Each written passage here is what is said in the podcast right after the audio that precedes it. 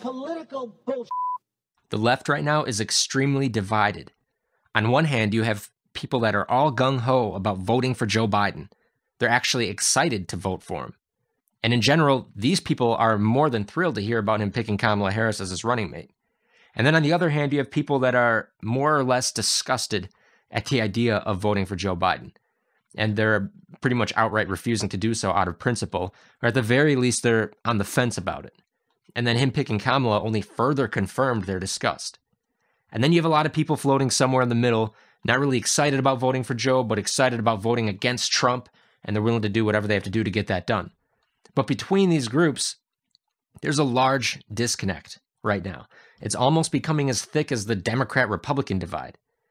Each side is very firm in their stance, and they can hardly fathom the idea of having the other's perspective. And there's no clear bridge between them. There's no clear path that we can see that we can all at least somewhat agree on. Now, I can't relate to the people that are actually excited to vote for Joe Biden as a candidate, but that doesn't really matter because they don't really need me to relate to them. But I am a progressive and I am a radical. And that's who I want to reach out to the progressives and the radicals, those who can hardly stomach the idea of placing their vote for a neoliberal centrist like Joe Biden. And I fully understand the argument against him. I'm far from a Democratic cheerleader.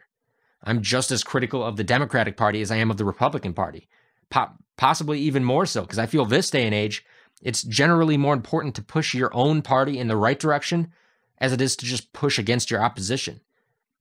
Of course, everybody wants the other party to lose, so it's always easy to focus on that, but you can't let that steal all of your attention as far too many people let it.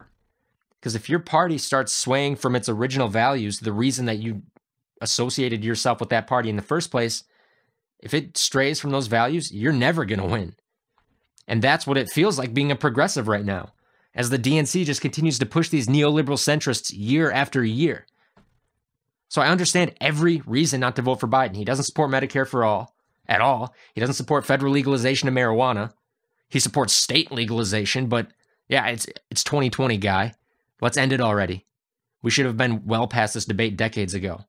He voted for the Iraq War, supported the Patriot Act, authored the crime bills, pushed for bankruptcy reform that essentially harmed Americans in order to help financial institutions. All of these reasons are reasons not to support Joe Biden. And then he offers very little on the surface to vote for him. Some baby step progress in Medicare, lowering the age by five years, raising the minimum wage, the opportunity to pick a reasonable, decent Supreme Court judge this time around. Some good reasons. But when you put those good reasons up against the manipulation within the DNC that elevated him to the nomination, plus his atrocious voting record, it's just not nearly enough. As Nina Turner said, voting for Joe Biden is like eating a half a bowl of shit. And she is spot on. The best thing about Joe Biden is that it's only he's only half a bowl of shit. It's not a whole bowl of shit or a, a big steaming wok full of shit. It's just half a bowl of shit. She's not wrong in that way. Another common question that I see going around, I've even used myself can you make an argument for Joe Biden without mentioning Donald Trump? And this is where that first group of Biden supporters, the enthusiastic supporters, they jump on it and they say, yeah, he's, he's the most progressive candidate we've ever had. He's like the new FDR. He's going to take the environment seriously. He's going to listen to science. And as a progressive, hearing this kind of stuff just makes me cringe coming from the left. I see a lot of those points, and without considering Trump, it's just desperate optimism. And in my opinion, they're hardly valid points at all. But considering that question, my perspective of the question has changed. My answer hasn't changed. My answer is still the same, but my perspective changed. And that's what made the difference. No, I can't make a good argument for voting for Joe Biden without mentioning Trump but I don't need to because it's that important that we don't allow Trump to stay in the White House a day longer than we already have to. And this video is about why. It's not a lesser of two evils argument because I don't take this stance lightly because the act of voting for Biden without considering the incumbent in office that goes against my entire value system.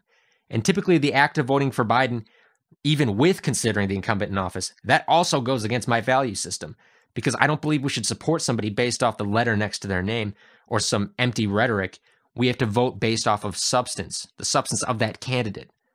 But I believe that this year is truly an exception. And I feel like a lot of people can see that.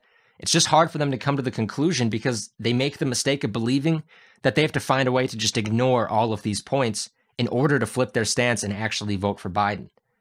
And I feel like that's what's holding a lot of these people back. They feel like they have to somehow accept the cons as good or find a way to just flat out ignore them.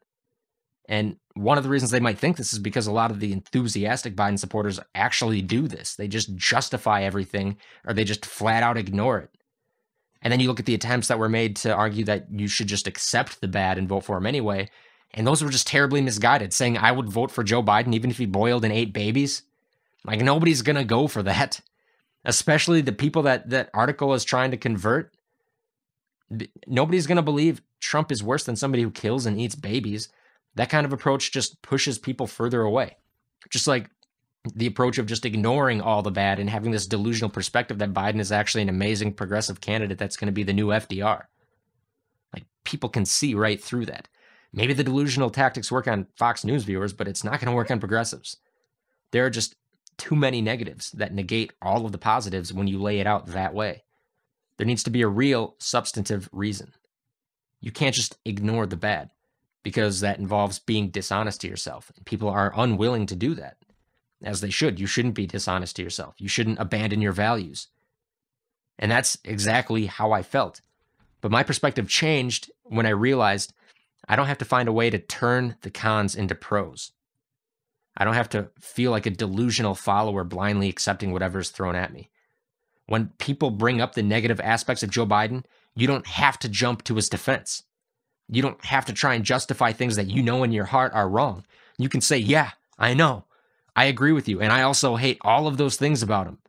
And that's why it sucks that Donald Trump is that bad that I still have to vote for Joe Biden. But how is Donald Trump that bad? Does it does it really justify voting for him? How is it that bad that it justifies temporarily abandoning some of your most basic values? Keyword though is temporarily. You aren't actually altering your values or your ideology. But how is it that bad? because Trump is leading the country down an irreversible path of destruction destruction of truth and democracy. And that will lead to the destruction of the country. And I'm not going to go on about his pandemic response and his economic response and his response to the protests. I don't want to focus on what he's done because his actions have been clearly documented, and I've done plenty of other videos on all of those things. What concerns me is how he continues to garner so much enthusiastic support even after everything he's done. So I don't want to focus on what he's done, but on how he did it and how he's gotten away with it. Because that is what explains why we can't afford to continue down this path. See, Trump has always been a liar. At first, it was for the sake of entertainment. In the 80s, he became a new type of celebrity, a celebrity New York real estate mogul.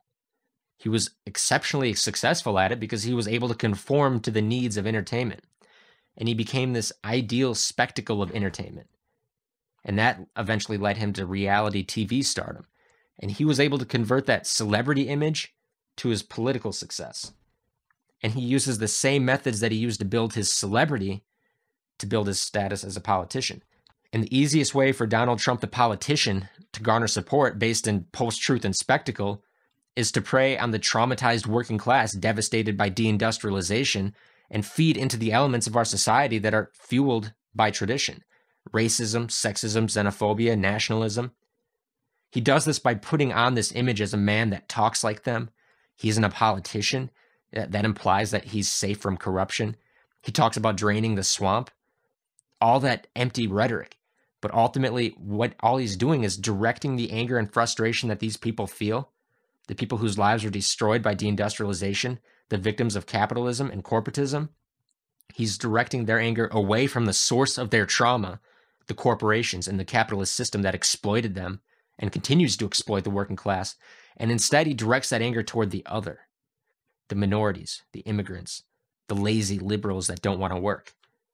And this is where he feeds into racism, xenophobia, nationalism. And traditional conservatives, of which there are many, they're angry and frustrated and far too quickly, they fall for that rhetoric because it's a simple explanation and it's an easy scapegoat to accept. Trump is a man that feels their pain. He talks like them. He's angry at the same things they are. He understands them. He's willing to say what everyone else is afraid to say. Tell it like it is, say the quiet part out loud. And he's going to make things right. Never mind that he didn't follow through with hardly any of his promises that would have actually helped the working class. He never drained the swamp. He's bathing in the swamp. He never got those jobs back. He's actually outsourced more jobs than Obama did. But as long as he keeps the image, the idea, the anger alive, it doesn't matter. The substance is irrelevant in the world of Donald Trump. His actual actions are irrelevant. It's the idea that he's this guy that's important. Just like his days as a reality TV star, he played a successful businessman, the successful businessman, the one that everyone looked up to, the one on a throne, the one that shit in a golden toilet on the highest floor in the tallest buildings. Despite the fact that he inherited all of his money, and he's actually not very successful at all as a businessman. But that didn't matter because he conformed his image for entertainment. And he found a way to override reality with image. And he continues to focus on conforming his image over reality. And this becomes very dangerous in the world of politics because when you be, when you play so deeply on these emotions, the emotions begin to overshadow truth. Not in an obvious way. They're, they're not saying, I feel like this is true. No. Their emotions rule their reality because Donald Trump gave them permission to assume what they want to be true is what is actually true. What makes them comfortable is what is true. The rest is fake news. And he uses this as a weapon against the left, creating a steep divide within the people. He uses it on the media. And most importantly, and most subtly, he uses it against us. Because in a post truth world, actions and reality begin to lose relevance, which benefits those in charge. And it's clear that this is happening right now. Just look around. There's a large portion of the population that's adopted a post truth ideology. And their ideology to them is irrefutable by nature. Because facts mean nothing in a post truth world. It used to be facts don't care about your feelings. Now it's the facts are your feelings. And once we lose truth, we lose hope because then the battle is over. Professor Timothy Snyder said, post truth is pre fascism. And Trump's main strategy is to negate the truth. Look at this clip from an interview in 2017. I just wanted to find out, though, you're, you're the president of the United States. You said he was sick and bad because he had tapped you. You can take any way, you can take it any way you want. But I'm asking you because you don't want it you to be fake news. I want to hear it from President Trump. Me. You don't have to ask me. Why not? Because I have my own opinions. You can have your own opinions. But I want to know your opinions. You're the President of the United okay. States. It's enough. Thank you. Thank you very much.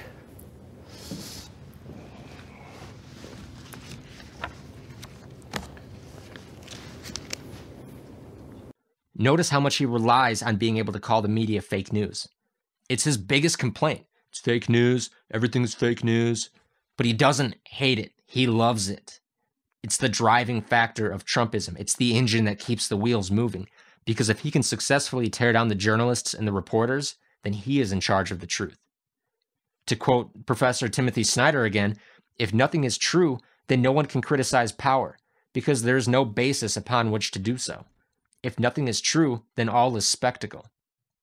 We cannot allow the abandonment of reality for Trump's reality. The consequences of this are devastating. It starts on the surface. Look at how this pandemic has affected us. The pandemic accelerated the efforts. He had to accelerate them to stabilize his image, which is why things got so bad so fast. Because you can't lie your way through a pandemic, especially one that can rip through the population as quickly as this one. It's too real for his image to override but it didn't stop him from trying. He never abandoned the spectacle in favor of pragmatic leadership. Instead, he continued to resort to nationalism, acting like it can't happen to us. Not because we will stop it, simply because it just can't. Because we're the United States of America, the greatest country in the history of the world. And to take it seriously, to consider the fact that it could happen to us, just as it could happen to any other country in the world, that would be to abandon his nationalist view. And he can't do that because everything about him hinges on nationalism. The deaths, the cases, the economic destruction, it all means nothing as long as he can keep his image intact. because a post truth population doesn't need to be fine, it just needs to believe it's fine. This is why the country is so divided right now. Half the population believes we're doing fine, and that somebody else, Joe Biden, is going to come along and ruin it. The rest of us, we know we're not doing fine, that we're far from doing fine, that Trump's lack of action in favor of post truthism has led to 170,000 dead Americans and a ruined economy that's on the brink of a multi decade collapse. We know we're not doing fine. That's one thing we can all agree on. Where we're divided is where to go from here. The removal of Donald Trump, in my opinion, takes very top priority. His leadership is taking the country in a direction that may soon be irreversible. And our top priority has to be to reverse it right now. That doesn't mean that we give up on our battles within the Democratic Party, because that's always going to be important because the two party system as it stands today is a shameful excuse for a democracy. But we have to consider priorities. Look at it like a house. Sure, the windows need replacing, the furnace is broken, the septic is backing up, but none of that matters when the house is burning down. Trust me, I had my tool belt on. I was elbow deep in the shit pipes, ready to do whatever I had to do to stop the DNC from further fucking us. But when I smell smoke and I see fire and it's turning into a structural fire, those shit pipes gotta wait. You gotta put out the fire. And I get it. It's painful to watch as the DNC is taking advantage of this situation because they are forcing two neoliberal centrists onto the ticket because they know we have no choice but to vote for them. Like they're basically going around smashing more windows as we're trying to put out this fire. And that will not be forgiven. But we still have to put the fire out. And you don't have to ignore that to put the fire out. You don't have to try and find some way to just be okay with it in order to put the fire out. It's simply a matter of priorities when trying to determine how to deal with multiple issues at once. It hurts as somebody with uh, true progressive values to vote for a neoliberal centrist like Joe Biden. The idea of it hurts. But this is an exceptional situation that calls for a temporary shift of priorities. It doesn't mean you're no longer progressive. It doesn't mean you're abandoning your morals. It doesn't mean you're selling out to the establishment. It's a thought out reasonable response to an extreme and exceptional circumstance. And it's going to be easier to push further left with Joe Biden in office than it is with Donald Trump in office. I mean, they still have to win every four years. And just because there was this one exceptional election doesn't mean you can't retain your critical approach to the left. It doesn't mean you're going to treat every election like an exceptional election, and you 100% should not do that. I've made that argument in previous videos where I talk about voting third party before I shifted my priorities. That every election, it seems like the reasonable thing to do is to just comply and vote blue. That every election requires an emergency vote against the right. And that's why we always get so many blue no matter whoers and lesser of two evilers and all those mindsets that poison the left, which I'm deeply against because it's essentially nationalism on a micro partisan level. I wasn't buying it then and I'm not buying it now every year cannot be an emergency vote. And I might sound contradictory and hypocritical right now, but after much consideration, it's only after much consideration. It's become clear that this year truly is an emergency election. And I'm so convinced of it that I will eat that half a bowl of shit. I'm not going to be happy about it because I don't like eating shit. And just because I'm voting for the Democratic candidate doesn't mean I'm accepting the DNC and their actions, because their actions force me to eat half a bowl of shit. But I still gotta eat it, because the alternative is just that much worse. The alternative isn't just Donald Trump, it's the acceleration of everything we're seeing today. It's the destruction of democracy. It's the destruction of our government. It's the destruction of our nation. Political bullshit.